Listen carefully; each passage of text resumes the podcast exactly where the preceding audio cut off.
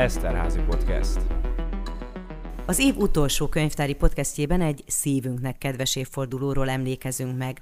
Egyetemünk alapítója, Eszterházi Károly 1793. december 28-án nyitotta meg ünnepélyesen a Líceumban létrehozott könyvtárat a nagy közönség számára. Ennek apropóján beszélgetünk Balog Ferenccel, a Főegyházmegyei könyvtár igazgatójával. Én amikor hallottam ezt a dátumot, az első az az volt, ami szembetűnő volt számomra, hogy december 28-án nyílt meg a könyvtár. Ugye természetesen, ahogy mondtam is, kerek évfordulót ünneplünk, ennek a propóján beszélgetünk, és ennek a propóján kérnélek meg arra, hogy mutass be egy kicsit a könyvtárat, de nagyon-nagyon izgalmasnak találom azt, hogy december 28-án miért érezhette Eszterházi püspök úgy, hogy átadja még a könyvtárat, amit hosszú évek munkájával létrehozott. Valóban furcsa ez a dátum, miért pont az év vége előtt egy pár nappal nyitja meg a könyvtárát Eszterházi. Sok példaképe volt Eszterházinak, a két legfontosabb példaképe Boromai Szent Károly és Szalőzi Szent Ferenc voltak, és Szalőzi Szent Ferenc pont ezen a napon halt meg. Úgyhogy nagy valószínűséggel emiatt döntött ennek levéltári vagy egyéb írásos nyomát nem találtuk, de mivel Eszterháziról tudjuk, hogy minden elképzelését nagyon tudatosan próbálta megvalósítani vagy megvalósítatni, ezért nem lehet véletlen, hogy pont Szalézi Szent Ferenc halálának a évfordulóján nyitotta meg a könyvtárát.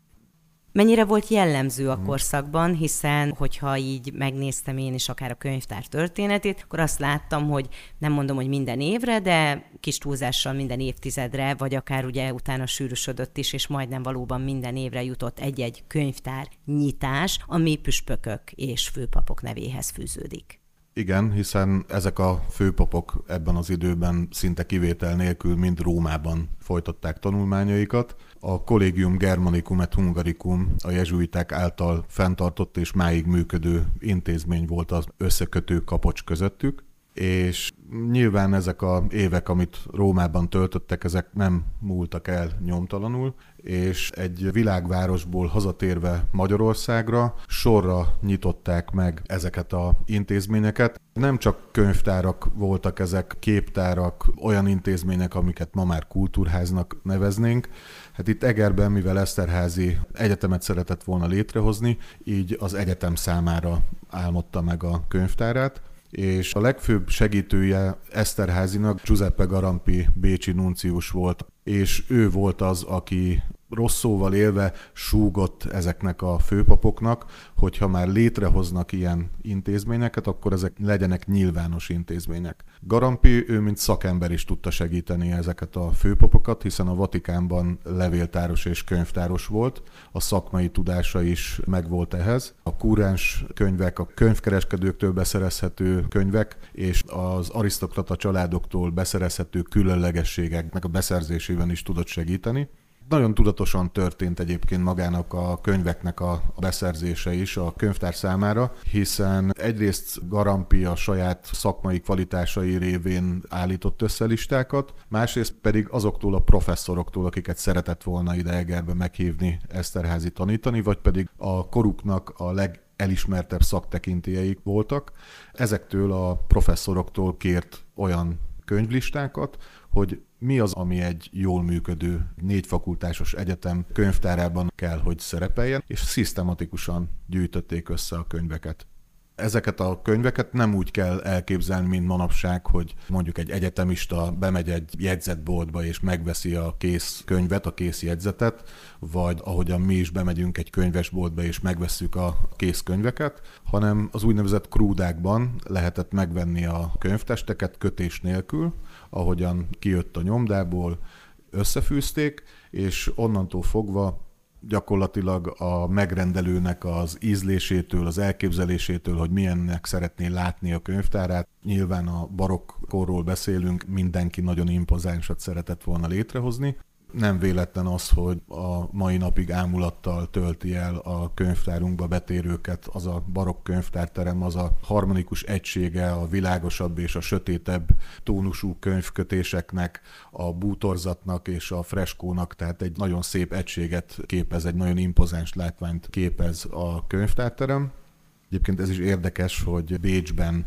hajóra rakták ezeket a könyveket, majd Pesten lovasszekerekre rakták, és úgy érkezett meg Egerbe de mivel már itt volt püspöki nyomda, amihez könyvkötészet is tartozott, így ezeknek a könyveknek a jelentős részét itt kötötték be. Természetesen, amelyeket készkönyvként valamilyen aukción vásároltak, azokat nem feltétlenül kellett újra kötni. Van, amelyiknek csak a gerincére tettek olyan színű lapot, hogy minél egységesebb látványt nyújtsanak. De a jelentős része az itt Egerben lett bekötve és éppen ezért Egerben emlegethetünk úgynevezett Eszterházi kötést. Mit jelent ez pontosan? A világosabb és a sötétebb tónusúak is. A sötétebbek azok ilyen mély barna színűek. A legtöbb egyébként ebbe a barna kötésbe lett Egerbe bekötve. Valószínűleg ezek a pergamen kötések, a világosabb színűek, ezek elterjedtebbek voltak, és az aukciókon vásárolt könyvekre ez volt jellemző és amikor elkészült a kötés, csak utána kezdték el például a bútorokat létrehozni.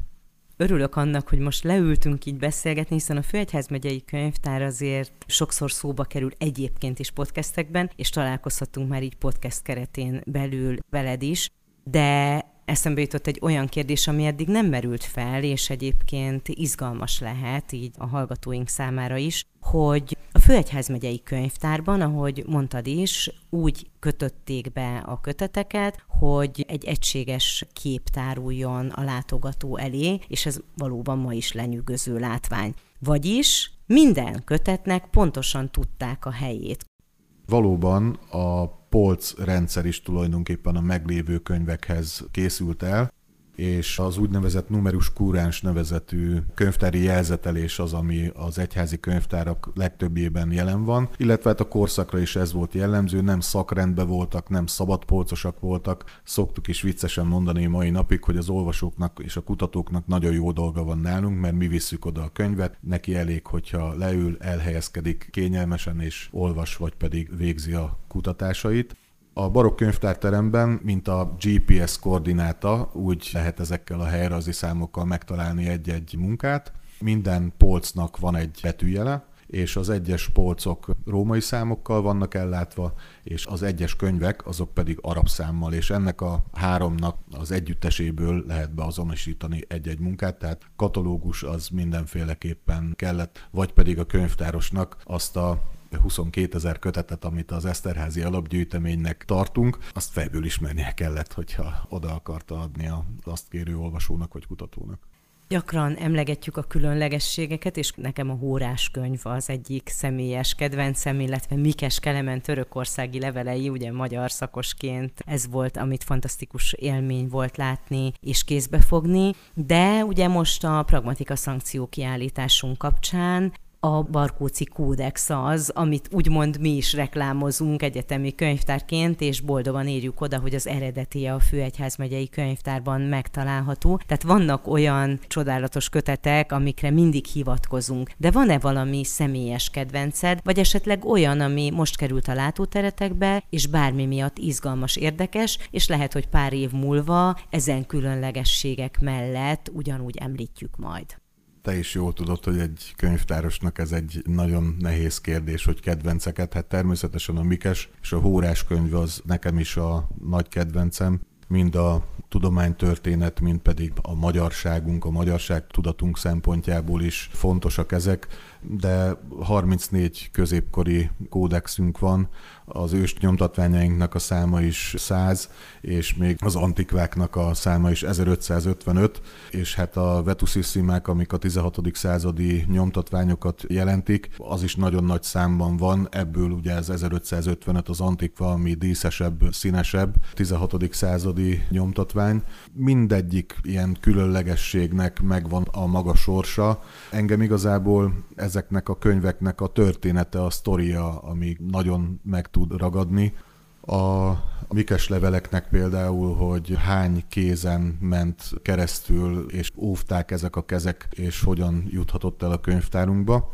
Ugye Rodostóba egy horvát Isten nevezetű szolgája őrizte legelőször Rákócinak, majd görög Demeterhez került Bécsbe, aki a Bécsi Magyar Irodalmi Társaságnak a jeles képviselője volt, tőle pedig Kulcsár Istvánhoz került, akinek egyébként 1795-ből a legelső nyomtatott verzióját köszönhetjük a Mikes leveleknek, majd pedig tőlük Toldi Ferenchez került, ő inkább ilyen könyvgyűjtő, bibliofil irodalmár volt, és ő nagyon jó barátságban volt Bartakovics Béla érsekkel, meg a lánya, Toldi Izabella, aki a magyar nőpedagógiának egyébként egy méltatlanul elfeledett alakja. Azt mondják a szakemberek, hogy mint Brunski Teréza az óvoda pedagógiában a lánynevelés területén legalább akkora név kéne, hogy legyen. Tehát gyakorlatilag a barátságon túl ilyen családi személyes kapcsolat is kötötte őt Egerhez, hiszen először Izabella nevezetű lánya itt tanult Egerben, majd itt tanított Egerben, majd végül az egész angol kisasszonyok rendtartománynak lett a főnöknője. És hát valamiféle anyagi anomáliába keveredett Toldi, és Bartokovics Béla barátjaként azzal segítette ki, hogy többek között a Mikes leveleket is megvásárolta tőle, és hát Bartokovics Béla érsek révén került végső soron a könyvtárunkba. A húrás könyv, ami még szintén nekem is nagy kedvencem, az pedig a szépsége miatt igazából, mert ez egy nagyon picike kis hártya kódex.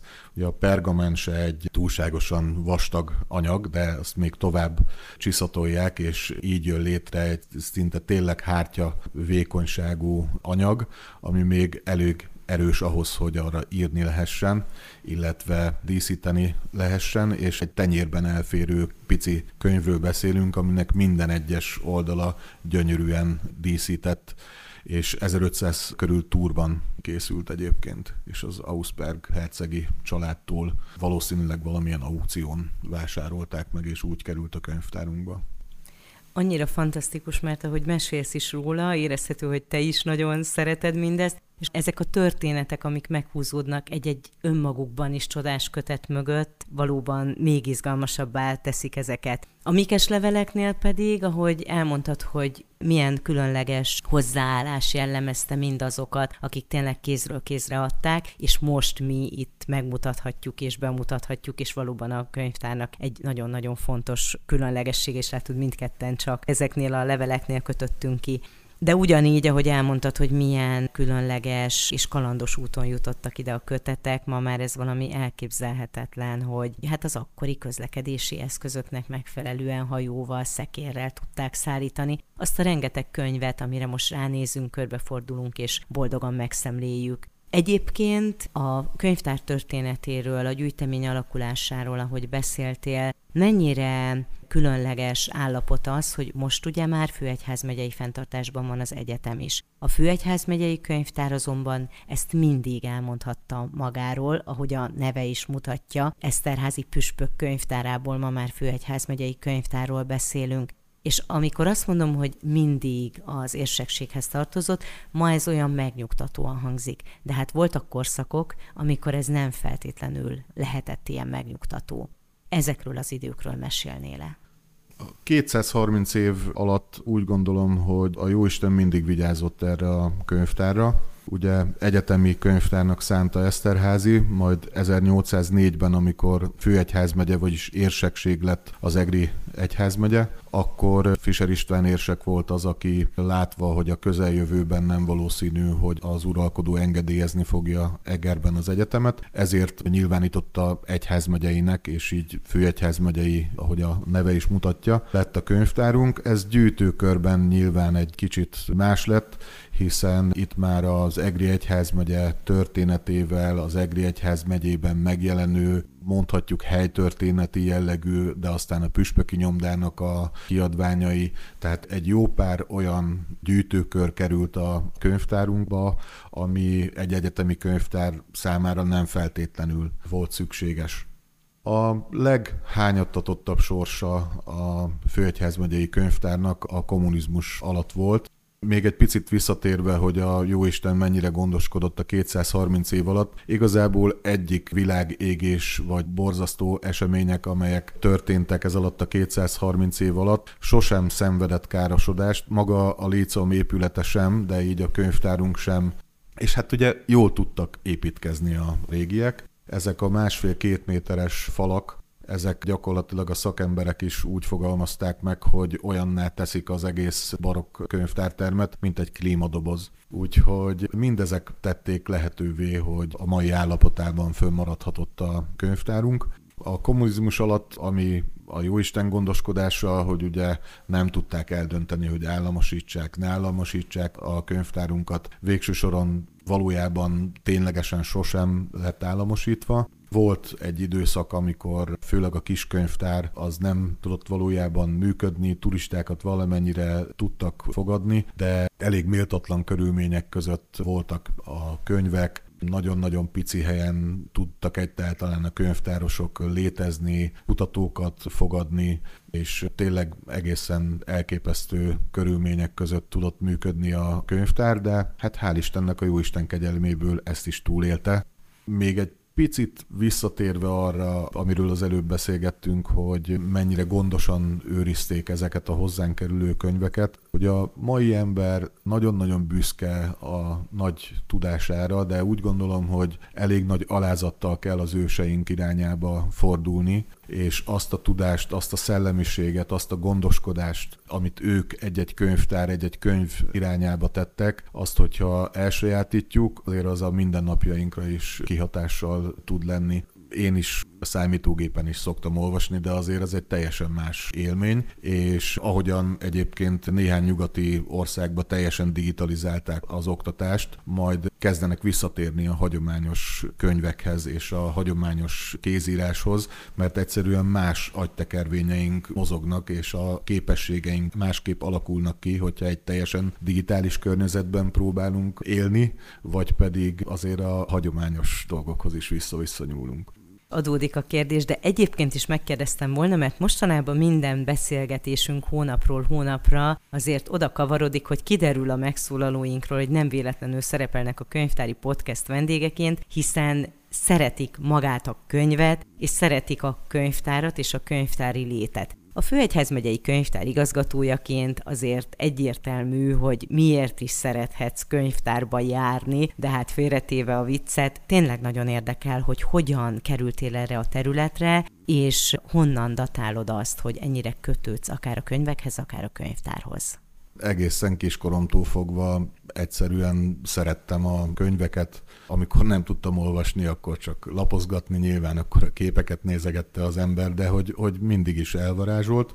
Talán ami komolyabbá tette így a könyvekkel és a könyvtárakkal való kapcsolatomat, az Esztergomba Ferences gimnáziumhoz köthető, ugyanis ott volt egyrészt könyvkötészet, abba is bele tudtam egy kicsit kóstolni, meg volt egy viszonylag jó iskolai könyvtár, ahol gyakorlatként társadalmi munkaként lehetett idézőjelbe könyvtároskodni, és ott egy picit már kis túlzással azt lehet mondani, hogy a szakmaiságát is meg tudtam valamennyire tapasztalni a könyvtárosságnak. Aztán utána itt Egerben a leges, legelső itt induló informatikus könyvtáros évfolyamnak a hallgatója voltam, majd pedig Szegeden végeztem egyetemen, és nekem itt Egerbe azért nem a könyvtárral kezdődött minden, hiszen hittanszakon 97-ben, amikor végeztem, akkor az Érsek udvarban a Keresztény Ifjúsági Klub és galériába kerültem, mint programszervező, megvezető, és akkor itt az ifjúsági munkába merültem el, illetve hát egy kicsit rokon azért a könyvtárakhoz, hogy galériát üzemeltettünk egy alapítványjal, volt olyan időszak, amikor mi voltunk a legnagyobb non-profit galéria Egerben, és 2004-ben a könyvtár igazgatóként elődöm Löfler Erzsébet mondta, hogy akkor nősültem ugye 2004-ben, és mondta, hogy hát azért az kevésbé családbarát, hogyha este 6-kor, 7-kor, 8-kor kezdődtek a rendezvények, és Egyébként is már besegítettem adatmentésekbe, és hogyha mondjuk leállt az akkor még Orbis névre hallgató könyvtári rendszer, akkor ezekbe az informatikai dolgokba bebesegítettem, és hát ugye természetesen hallgatóként itt Egerben hittan szakosként elengedhetetlen volt, hogy a Főegyház megyei könyvtárba bejárjon az ember, és én nagyon hálás vagyok Seregi Érsek úrnak, hogy támogatta Erzsikének azt a elképzelését, hogy kerüljek át a könyvtárba, aztán úgy alakult, hogy Ternyek Érsek úr is bizalmat táplált irántam, és 2016-tól lettem a könyvtárnak az igazgatója. Pont amikor egyetemé váltunk. Így van. Természetesen meg kell, hogy kérdezzem, hogy a Tittálpál könyvtárral milyen a kapcsolat, de hát mindig is elmondjuk azt, hogy itt a liceumban nem csak, hogy szomszédok vagyunk, de nagyon jó szomszédok vagyunk, és talán lehet ezt már barátságnak is mondani. Te hogy látod?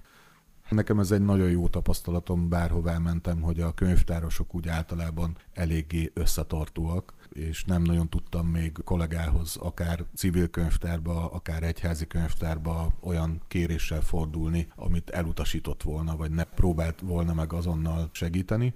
Itt az, hogy egy épületben vagyunk, és hát tulajdonképpen úgy is fogalmazhatnánk, hogy csak a nevünkben van eltérés, nagyon jól kiegészítjük egymást, hiszen a tittel az, amelyik most a klasszikus egyetemi felsőoktatási könyvtári funkciót betölti, de nyilván a mi állományunkban is van egy jó pár olyan dolog, ami nincs meg a tittelében. A tittelnél is vannak olyanok természetesen, amelyek nálunk nincsenek meg az olvasót, meg a kutatót meg valójában nem érdekli, hogy honnan kapja meg az adott dokumentumot. És nagyon fontos, amit említettél, mert én úgy érzem, hogy itt kezdettől fogva a két könyvtári csapat között nem csak szakmai és jó kollegiális kapcsolat volt, hanem emberi szinten is tényleg nagyon jó baráti kapcsolat van.